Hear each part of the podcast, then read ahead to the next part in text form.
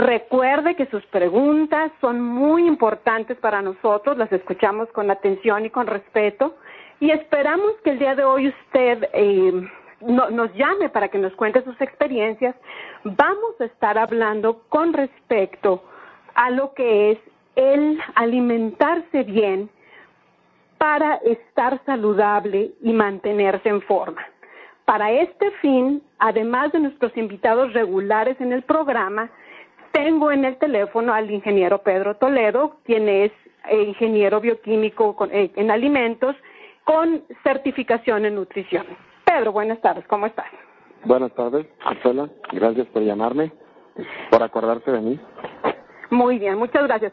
Ya estoy aquí, buenas tardes. Comenté y presenté lo que son las, eh, la idea del programa con respecto a una alimentación balanceada y para empezar, lo que me gustaría hacer es contarles una pequeña historia. La idea de la historia es la siguiente. Resulta de que eh, mi mamá y su familia, cuando eran pequeños, era, una familia con, escasos recursos económicos.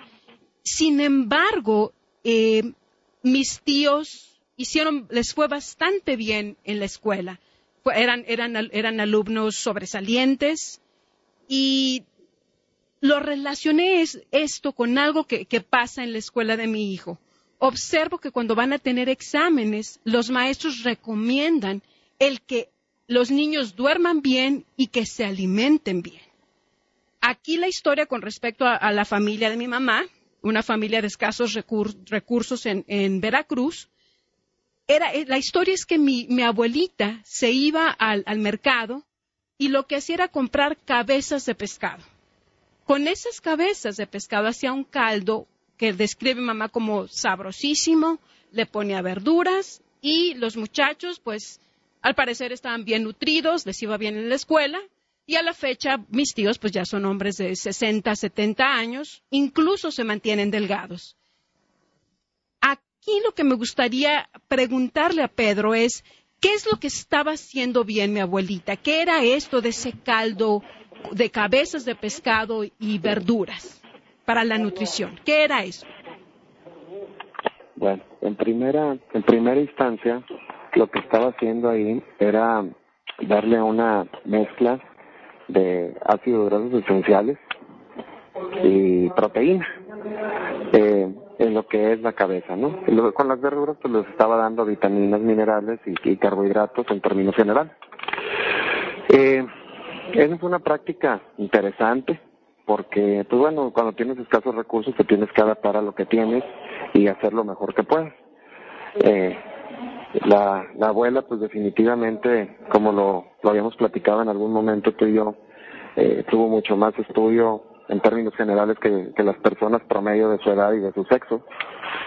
Este, y, y conocía pues el hecho de que, de que había proteína en la, en la, en la cabeza del pescado, y que había grasita saludable, de esa grasita saludable que le llamamos a lo que le llamé yo ahorita ácidos grasos esenciales.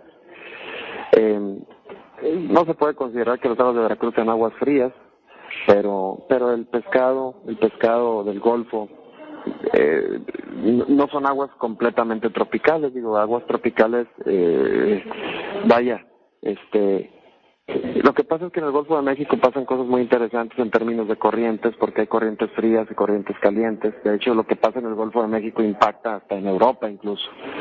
Y este, y hay veces que hay, sobre todo hay tiempos nortes que les llaman, y, bueno, las aguas también se enfrían un poquito. Y entonces los, los peces que viven en agua fría son peces que tienen más grasita saludable que los peces de aguas tropicales. Entonces, muy seguramente parte de esos ácidos grasos esenciales que contenían las aguas del pescado de Veracruz venían del hecho de que eran aguas más frígitas este, en, en, ese tiempo que, que, que, en el resto del año. Y, y bueno, eso, eso ayudaba a, a, que la persona, a que la persona en este caso, pues los tíos estuvieran, estuvieran saludables, ¿no? Y aquí aquí eh, perdón que te interrumpa, que algo que me gustaría agregar son dos puntos de los que comentaste. Uno es la idea de que efectivamente era gente con, bajos recursos y aún con esos bajos recursos tenían cierta preparación como para poder preparar una comida que fuera eh, nutritiva para, la familia y también la idea de que esos, esos alimentos contenían elementos, mencionaste proteínas, mencionaste mencionaste carbohidratos o verduras, en este caso las verduras, y mencionaste también las grasas. ¿Podrías decir, son esos los componentes de una alimentación balanceada? Principalmente sí, una cantidad suficiente de proteína de buena calidad y de, buena capacidad de asimilación biológica. Eh, son carbohidratos de bajo índice glicémico, como las verduras que le ponía al caldo mi, mi, abuela. Eh, ella, cuando digo bajo índice glicémico o glucémico, como se le quiere decir, para que me entiendan los para que me entiendan los radioescuchas, bajo índice glucémico es son son este alimentos que que hacen que se asimilen lentamente los hidratos de carbono en el cuerpo. Es decir, que no se absorban luego, luego, sino que se absorban poco a poquito.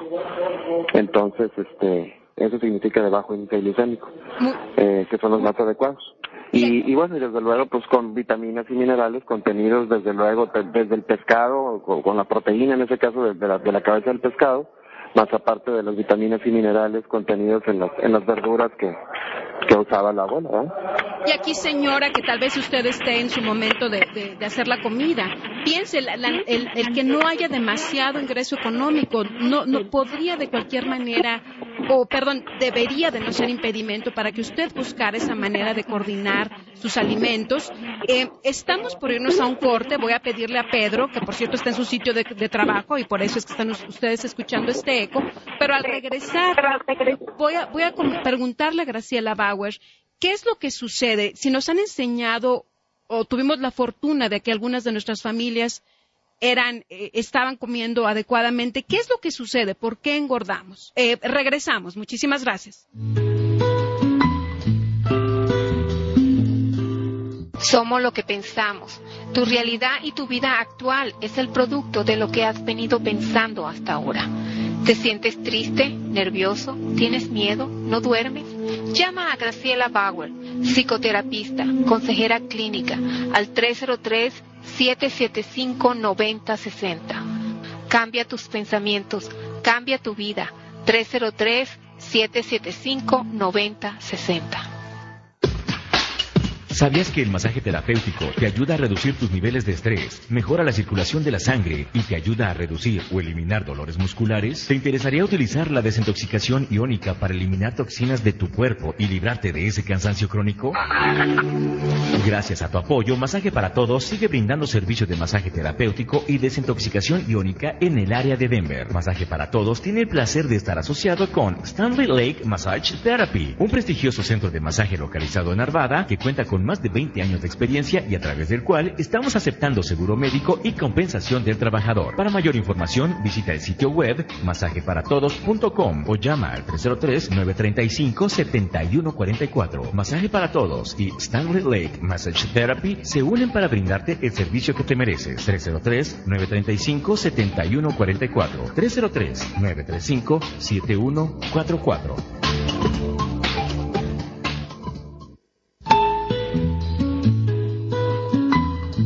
Estamos de regreso en Reconoce tu Salud. Muchísimas gracias por eh, seguir en sintonía de la Onda 1150. Estamos aquí hablando de una alimentación balanceada desde el aspecto de nutrición física de nuestro cuerpo y también desde la perspectiva emocional. Si usted tiene preguntas o tiene comentarios con respecto al tema, no duden en llamarnos. Estamos en el 303 631-1150. Olvidé mencionar al, principio del programa que ustedes ya han escuchado al ingeniero eh, Pedro Toledo. Él ha estado en, el, en, programas de la onda 1150 en, en años pasados. Entonces, anímese a preguntar. La nutrición es, algo pues que hacemos diariamente, por lo menos tres veces al día.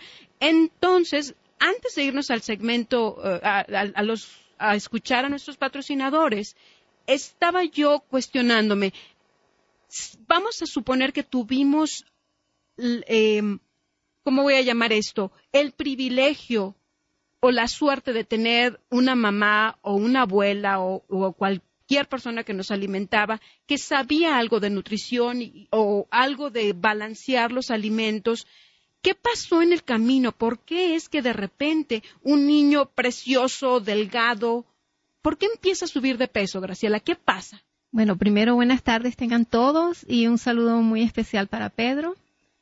voy a decirles, este, en realidad eh, todo, todo cuerpo del ser humano sabe cuándo comer y cuándo parar.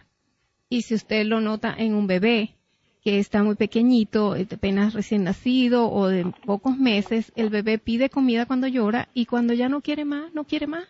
Y por más que la mamá trate, el nené mm, no quiere. Esto se va cambiando ya cuando el niño está más, más grandecito, porque lo sentamos en la mesa, entonces empieza a comer y de alguna manera eh, la madre se preocupa de cuando el niño no come. Empieza a comer con ánimo y de repente para. En, en la mentalidad de la madre o en su creencia o en sus experiencias piensa que el niño necesita comer más. Y tal vez el niño está bien con lo que está comiendo. Entonces empieza a empujarlo, a obligarlo a, darle más comida. Y entonces llega un momento en que su estómago se está empezando a, aumentar de tamaño y el niño empieza a comer más. Otra vez el niño no quiere comer y lo castigan. Entonces come por miedo. Todavía cuando estamos más grandecitos nos dicen que hay niños en el mundo que no tienen comida, que pobrecitos, que en el África, que aquí, que allá, y el niño empieza a comer obligado con culpa también. Entonces empiezan a los, las creencias de los padres a, influir en cómo un niño come, además del tipo de, la, de comida que los padres escogen para darles, que a veces no es balanceada. Y en ese caso, Pedro, me gustaría regresar contigo. Cuando se trata de la alimentación de, un, de un, niño, ¿qué tipo de recomendaciones le das a, a las señoras que podrían estar cocinando ahorita en casa? Bueno, primero que nada hay que regresar el saludo a Graciela, le regreso el saludo de manera afectuosa también. Número dos, para las señoras que están cocinando en casa. Híjole, pues que no le hagan caso a la mayoría de la publicidad que se da en televisión en relación a toda la bola de porquerías que se venden de, de, relacionadas pues con frituras, eh, todas las, pues ahora sí que todas las compañías relacionadas con fritos y todas las casi todas las cosas, este, ahora sí que todas todos los carbohidratos que están fritos, eh, papas fritas, churritos y cualquier cosa que esté frita, eh, no son buenos ni por la, ni por el tipo de carbohidrato ni por el, ni por el aceite con el que se cocina. Entonces, eh, no caigan en la trampa de, dar ese tipo de, de comidas a sus hijos. Sé que es inevitable que los hijos este, consuman algo de eso cuando andan fuera en la calle, pero dicen por ahí, aquí al menos aquí en México, que la educación se mama en casa. Entonces, este, hay que procurar inducirles a que consuman eso lo menos posible. Eh, y en sus comidas, pues que se acuerden de cómo, de cómo comían, de cómo comían antes.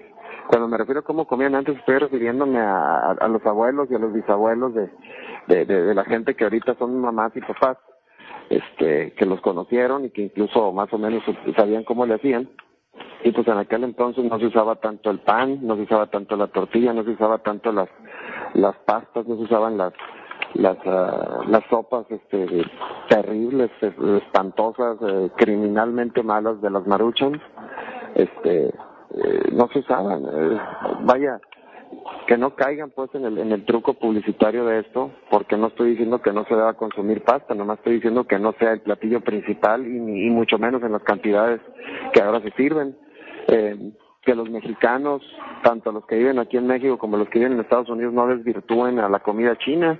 Resulta que es un restaurante de comida china, al menos aquí en la localidad, y, y, creo más o menos que es más o menos la misma en Estados Unidos.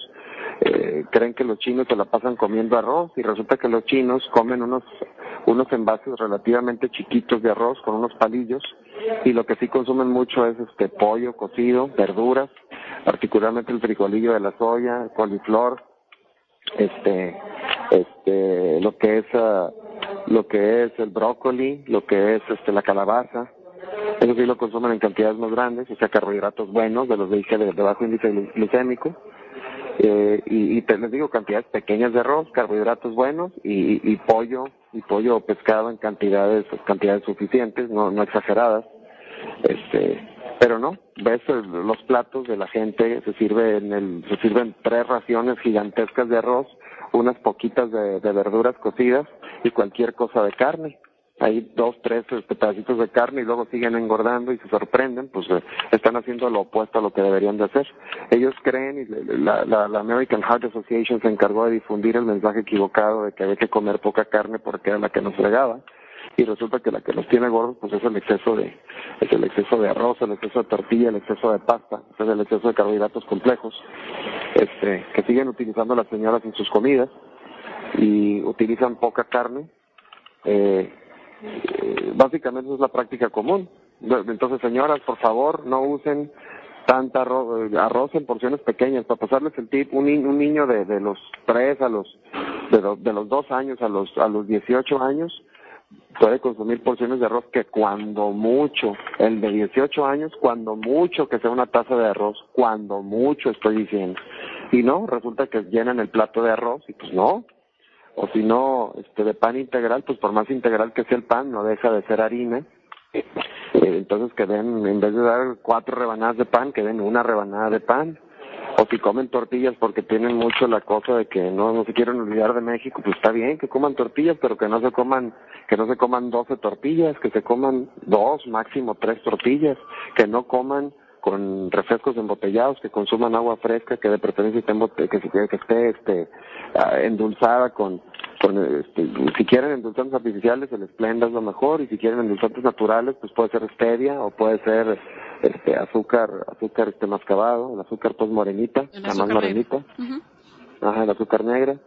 Eh, digo, son, son tips así muy sencillitos, ¿no? Y, eh, la otra cosa, ahorita hablando un poquito de, de, aunque no es, no es exactamente mi especialidad, pero pues sí lo he visto, eh, el aspecto emocional, el aspecto emotivo de alguna manera impacta negativamente en la gente, pues, a la hora de comer.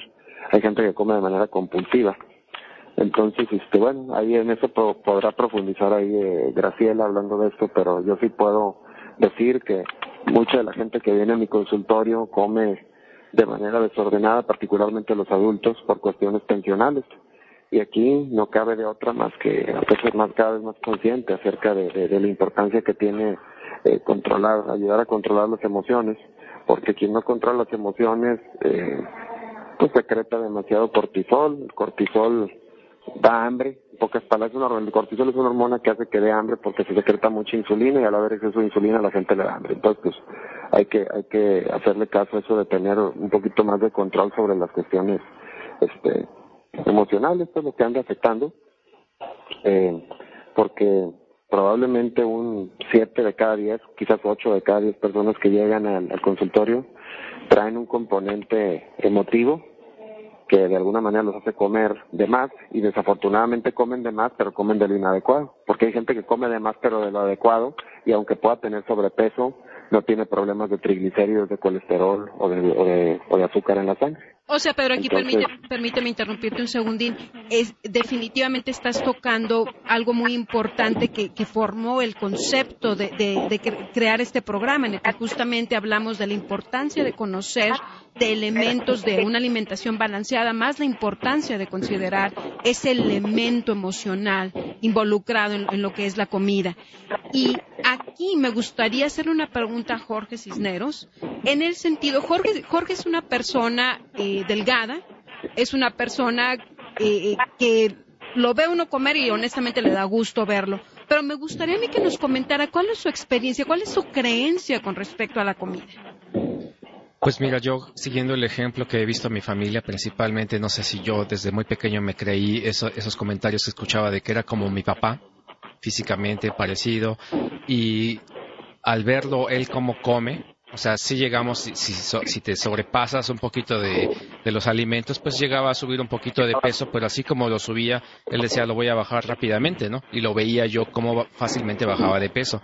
Entonces yo siempre he creído eso, de que soy como mi papá, tengo esa creencia de que si me paso un poquito de la raya, como cosas que a lo mejor no son las más adecuadas, voy a subir un poquito de peso, pero así como creo, creo que lo subo, puedo bajarlo muy fácilmente. Y eso ha sido mi, estabilidad, de que realmente creo que muy pocas veces en mi vida he tenido yo algún tipo de sobrepeso, porque creo que el, a través del mismo alimento, controlándome, yo puedo bajar el peso.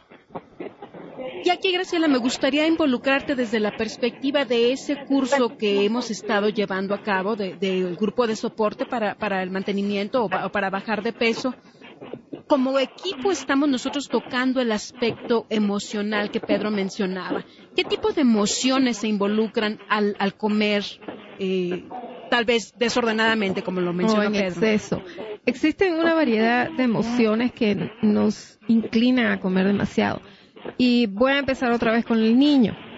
Ah, a veces tenemos niños que, que se caen, se dan un golpe, le decimos está bien, no te duele, y entonces los consolamos con un caramelo o una paleta o algo para que no lloren, porque grita y ya estás cansada de que está gritando, lo soba y le dice tómate y lo me. Entonces ese niño Así aprendemos a, consolarnos.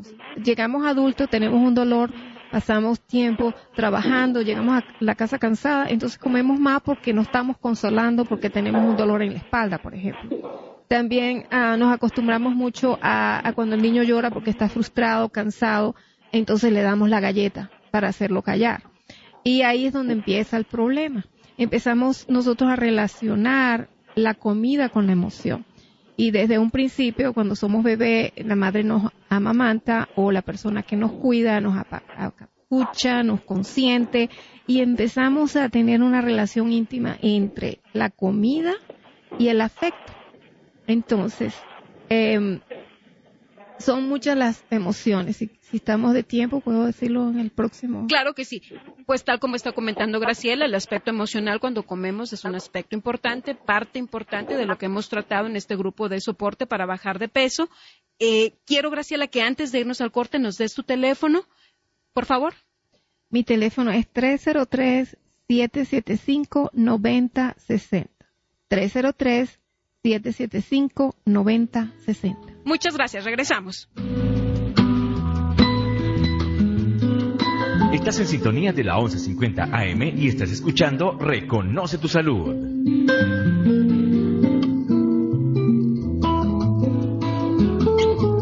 Bienvenidos de regreso, estás escuchando Reconoce tu Salud.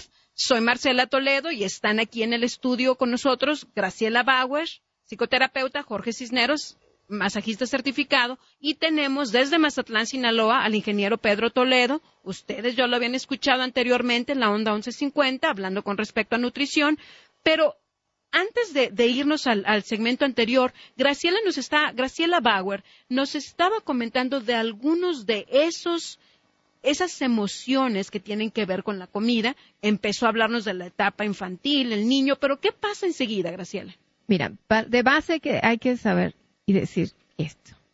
Ah, comer nos hace sentir bien porque nos calma.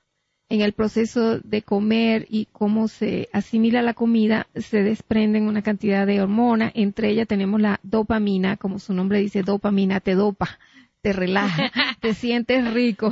Entonces, si te sientes relajada, ya, ya empieza a haber una conexión con que cómo me tranquilizo. Pero las situaciones que en realidad nos hacen comer emocionalmente es eh, la falta de afecto tanto físico como emocional. Entonces, nos, cuando nos sentimos así, sustituimos esta falta de afecto por comida. También el vacío emocional de la infancia, el abandono o la falta de atención o el desprecio. Entonces, cuando estamos adultos, tratamos de llenar este hueco con comida. Ah, también cuando tenemos rabia, coraje, esto nos calma por lo que dije anteriormente. Otras veces nos medicamos con la comida o con lo que comemos porque estas emociones negativas se van temporalmente. También comemos por soledad, sentimos que la comida es nuestra mejor amiga. Podemos comer por aburrimiento porque la comida nos distrae. La ansiedad también porque nos tranquiliza la comida. El dolor físico, como expliqué anteriormente, nos consuela. También eh, podemos comer por abusos sexuales que nos traumatizan mucho en la infancia, porque comiendo um, sentimos protección a la intimidad, nos sentimos que no somos atractivos, tenemos un sobrepeso grande, entonces eh, eh, comemos por eso. Y también comemos, porque si comemos así, nadie nos pensamos que nadie se nos acerca, entonces también tenemos miedo al rechazo. Entonces hay una cantidad de emociones que nos hacen comer. Mucha, hay hoy alguien que come porque su esposo es celoso, entonces si come se mantiene un sobrepeso, el esposo se queda tranquilo porque cuando ella sale a la calle no va a atraer a nadie, o sea, en su cabeza, en su mentalidad. Comemos por frustración, uh, también por razones cultural, cultural, cultural, culturales. No me sale la palabra, perdón. Fiestas, cumpleaños, tradiciones familiares en la casa, con los abuelos, que si la abuela cocina. Uh, eso es generalmente, no solamente por emociones negativas, sino por emociones positivas también. Y aquí voy a, voy a hacerle de abogado del diablo porque parecería eh, estás describiendo algunas de las emociones positivas por las que comemos, estás en una fiesta, celebrando una boda, dices, ¿qué hay de malo con eso? Pero de repente se me, se me ocurre preguntar, mencionas, mencionaste la comida, vamos a decir, como, como lo sentimos como una droga que nos dopa, pero ¿qué pasa? Y en este caso quiero hacerle la pregunta a Pedro, ¿qué pasa cuando comemos de más. Oímos que nos calma, nos tranquiliza, pero ¿puede ser causa de enfermedades el comer de más, Pedro? Pues claro que sí, desde luego que sí. Este, la principal enfermedad que tienen los adultos eh, por comer de más es, por un lado, la gastritis y algo que es agregado es la hernia hiatal. De hecho, todos tenemos hernia hiatal, pero algunas personas lo tienen pues más exacerbada entre más come la persona de más, o sea, ahora sí que más volumen de lo que necesita comer, el estómago se agranda y no puede crecer hacia abajo porque está apoyado este, en los intestinos y eso no da para abajo, o sea, nomás da para arriba, nada más puede crecer hacia arriba. Entonces el, estómago abre un poquito el, agujerito que es el hiato y al abrirse el hiato pues da desde dolores hasta este, problemas porque pues el, vaya el estómago está preparado para recibir ácidos gástricos pero el esófago no entonces cuando los ácidos gástricos se suben al esófago lo queman dan una sensación de pues, de, de, ardor en el esófago y por otro lado eh, reflujo eh, que es el juguito ese de mal sabor que se nos sube de repente cuando comemos algo eh, pues con demasiado picante con demasiado o con demasiado este eh, condimentos. Pero yo diría que de las principales enfermedades tiene que ser, tiene, tendría que ser la, la, la gastritis y que bueno, que mal cuidado se puede convertir en úlcera, ¿no? Desde luego que eso es también, eso es por comer mucho, lo de la hernia tal, ya les dije que es un problema agregado. Eh, pero por otro lado, pues también habría que ver si la persona come mucho, hay que ver qué come. Porque pues si come mucho y come de lo inadecuado, que seguramente va a ser exceso de carbohidratos, eh, pues, ya viene lo, más típico de todos, ¿no? Eh, es mucho más grave que la gastritis, el problema con los triglicéridos, problema con el colesterol. Eh, que bueno, que, que bueno, son, son características de, de, la, de la persona que eventualmente llega a padecer enfermedades cardíacas en un momento dado. O también incluso la enfermedad típica y terrible este, de, de los adultos, que es la diabetes. Y la diabetes, pues definitivamente es algo que este nos está afectando pues, en México muy feo, ¿no? Porque en México 158 litros per cápita son consumidos de refrescos embotellados al año. Es el número uno en consumo de refrescos embotellados México. Y es el país más diabético. A pesar de que hay más diabéticos en Estados Unidos, México, este, en términos, no en términos absolutos, pero sí en términos relativos, en porcentaje, es más diabético que Estados Unidos. Eh, por lo de los refrescos embotellados también, pero bueno, también porque hemos copiado, ahora sí que todo lo negativo que proviene de los Estados Unidos en términos de comidas, todas las fritangas y todo eso le hemos entrado con, con ganas. Eh, y pues todo esto eso es por comer de más, ¿no? Son demasiadas enfermedades y la gente pues no lo cree, desafortunadamente no lo cree. Eso es penoso, ¿verdad? Porque no creen que porque, por, porque lo que están comiendo se van a enfermar, en parte por ignorancia y en parte porque probablemente no quieren creer, ¿no? Este es, es triste, es triste, pero sí, hay muchas enfermedades y las que dije son las más típicas, hay muchas otras. Oye, Pedro, ya ves que Graciela comentaba con respecto a la, a la comida, digamos como una droga que te tranquilizaba. ¿Se puede usar la comida, voy a llamarlo, como una droga también para ayudarte a sanar? La comida es una droga. La comida es una droga. Bien usada o mal usada. O sea, la respuesta es sí. ¿Cómo podría? Que Perdón que te interrumpí, me gustaría preguntarte, por ejemplo, eh, tú bien sabes, aquí en la comunidad eh, latina, eh, en Colorado, y como lo mencionaste en todos Estados Unidos, hay, hay mucha diabetes, de hecho, la, comunidad latina es la que tiene el mayor índice de, diabetes, creo que seguida por la comunidad afroamericana. Entonces, ¿qué tipo de, comida, qué tipo de alimentación sería más recomendable en términos generales para un diabético?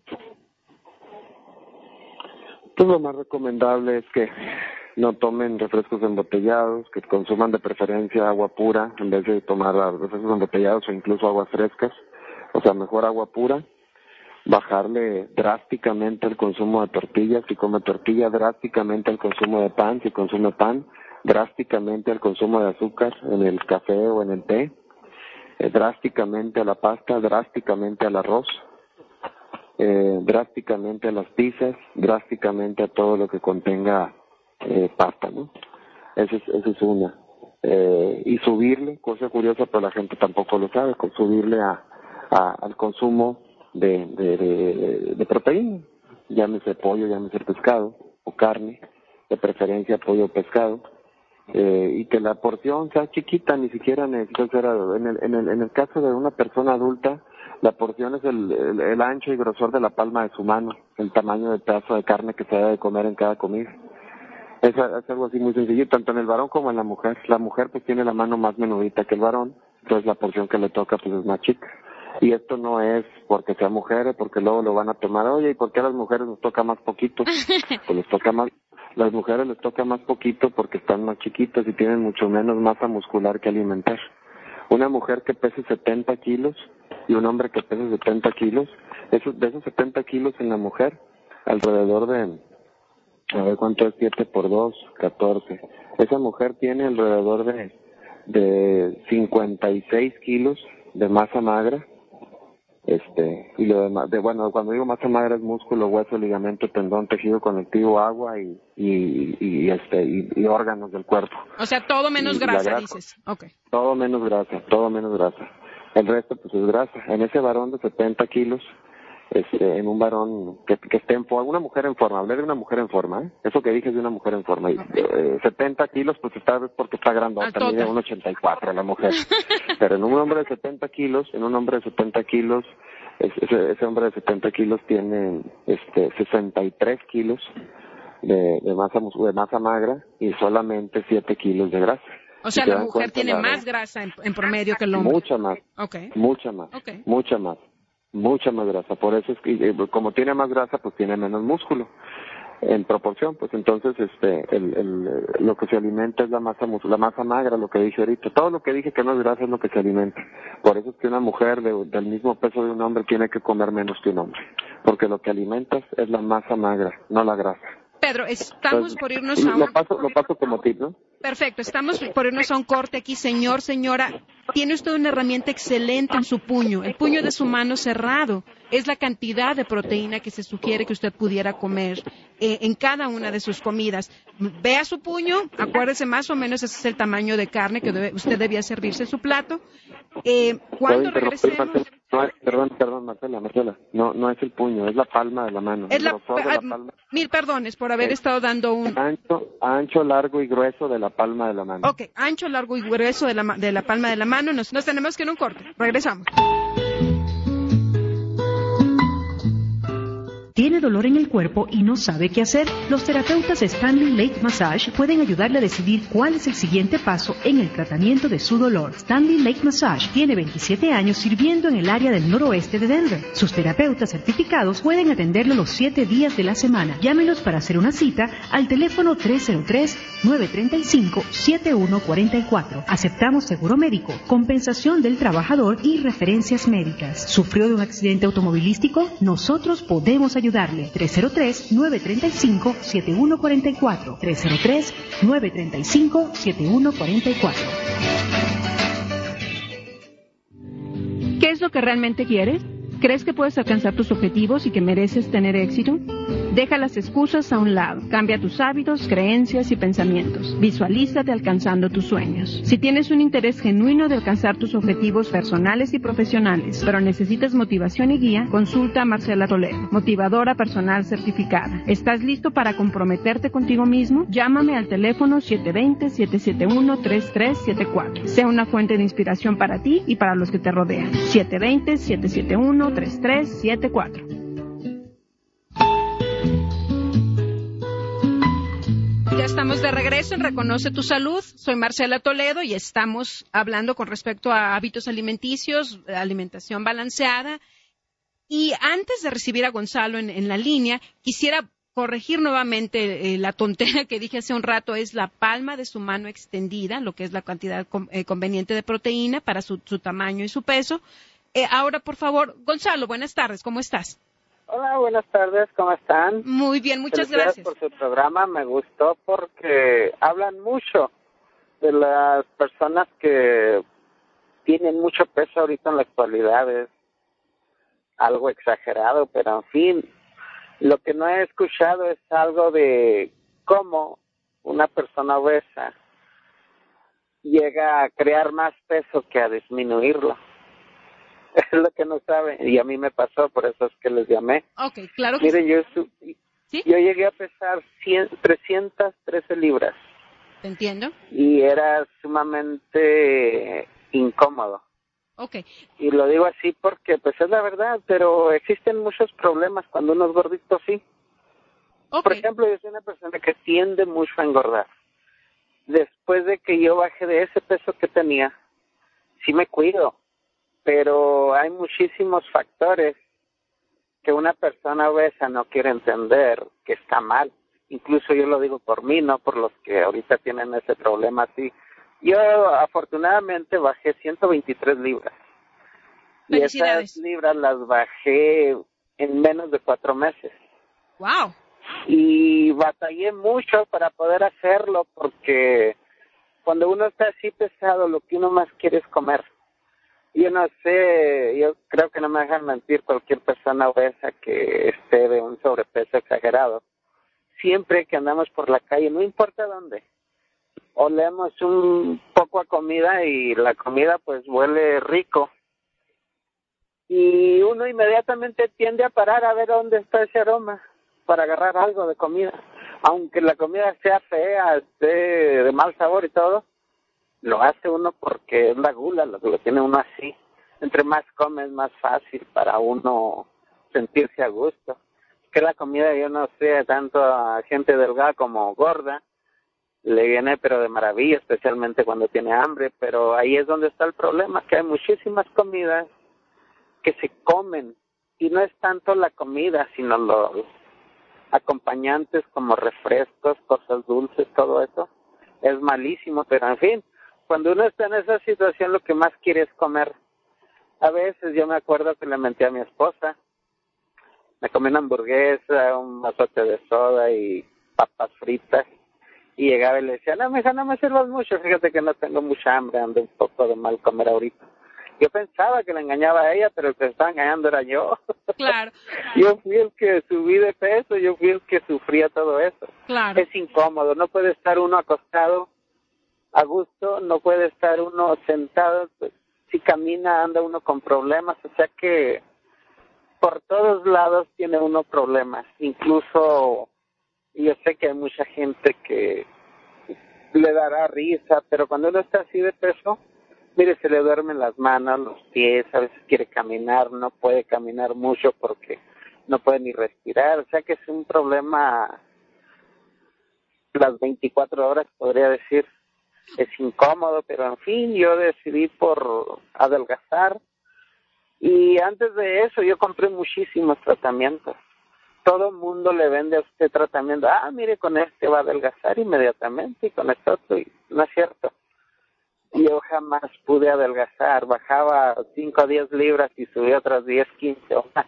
Gonzalo, me da, Gonzalo, me da un poquito de, pena interrumpirte. Mira, quiero comentarte algo. No, no, no. Eh, eh, me parece tu pregunta muy interesante. Escuché como que decías eh, que una persona que tiene sobrepeso, curiosamente, genera más peso. Es interesante el ah, comentario. Quiero, quiero que sepas, en el taller que estamos conduciendo de soporte para bajar de peso es algo de, lo que se menciona. Una de nuestras instructoras tuvo bastante sobrepeso de joven y agradezco mucho tu comentario, te felicito por tantas libras que bajaste y quiero comentarte que tenemos otra persona en la línea. Eh, síguenos escuchando, a ver si alcanzamos a hablar un poquito eh, con respecto a ese ciclo de por qué cuando tienes peso generas más peso. Eh, te agradezco muchísimo tu llamada, Gonzalo. Síguenos escuchando. pues, claro que sí, estamos a la orden y pues échanle muchas ganas porque este programa sirve mucho a nuestra gente que sufrimos del la manera en que agarramos peso fácilmente. Te agradecemos mucho, Gonzalo. Hasta luego. René, buenas tardes. Sí, buenas tardes. Bueno, antes que nada, felicitarlos por el programa, muy muy interesante. Te agradecemos mucho. Y dos, dos, dos preguntas, así rápidas. Primero, ¿tan uh, benéfico o, o malo sea uh, ingerir o consumir mucha miel de abeja y polen? Porque yo la uso hasta para endulzar aguas frescas, vamos. Segundo, segundo, para uh, oí algo acerca de las emociones. Soy una persona que maneja un tráiler y los traileros normalmente andamos bueno, en mi, caso, muy estresado, ¿verdad?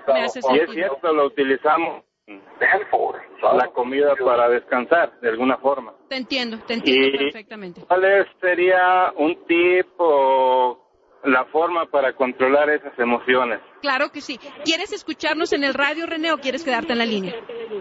Los escucho en el radio. Claro que sí. Muchísimas gracias, René. Pedro, me gustaría, me, gustaría eh, preguntarte rápidamente con respecto a, si es benéfico el comer miel y polen de abeja. Sí, no hay ningún problema con eso, ninguno. Claro, digo, el amigo no se va a consumir un litro de miel diaria, digo, si le si endulza su, su, su agua fresca y su café con eso, digo, las cantidades de miel que está utilizando no, no son grandes, así que no hay ningún problema, ¿está bien? Muchísimas gracias. Ahora me gustaría pasarle la, la, la, estafeta a Graciela con respecto a la pregunta que hizo René al, al impacto emocional y la comida. Graciela, ¿qué nos platicas con respecto a los traileros que manejan, eh, tienen mucho estrés y se consuelan, por decirlo así, con la comida? Me gustaría un segundito para contestar la pregunta anterior. Que la de Gonzalo. lo hizo Gonzalo. Adelante. Eh, Gonzalo, lo que pasa con, una persona obesa es que come, ¿verdad? Eh, y se siente bien. Pero eso es, es por un tiempito.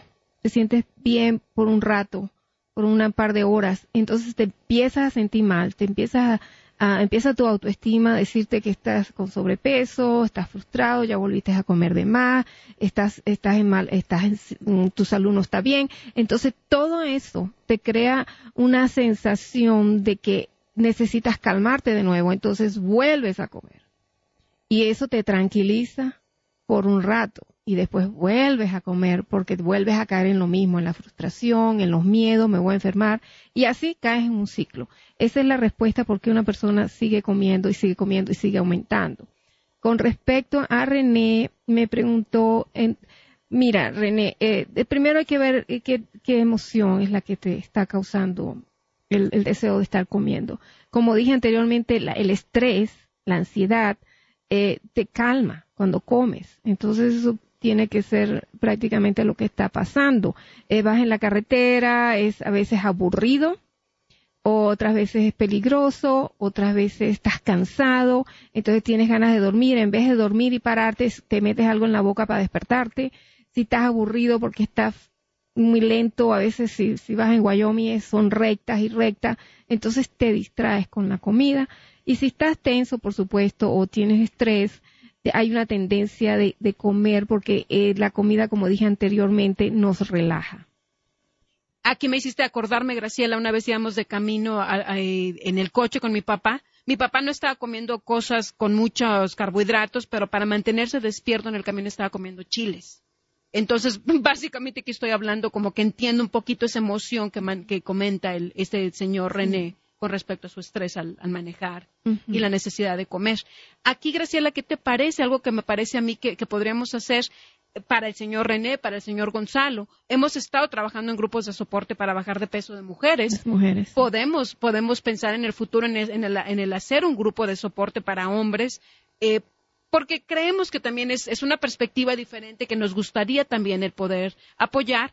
Graciela, platícanos un poquito más. Bueno, eh, con respecto a, René también, hay que liberar la mente del foco de la comida. Yo sé que estás manejando y, estás distraído, o estás aburrido o lo que sea, pero ¿en qué, podrías pensar? ¿En qué, podrías hacer? Tal vez bájate, haz un, poco de, de estrechamiento, estiramientos. estiramientos, camina un rato, en vez de enfocarte en la comida. Eh, oye música, distráete con otras cosas que no sea la comida. Pedro, regresando a ti, en 30 segundos nos gustaría que nos dijeras algún consejo de alimentación eh, rapidito para la audiencia.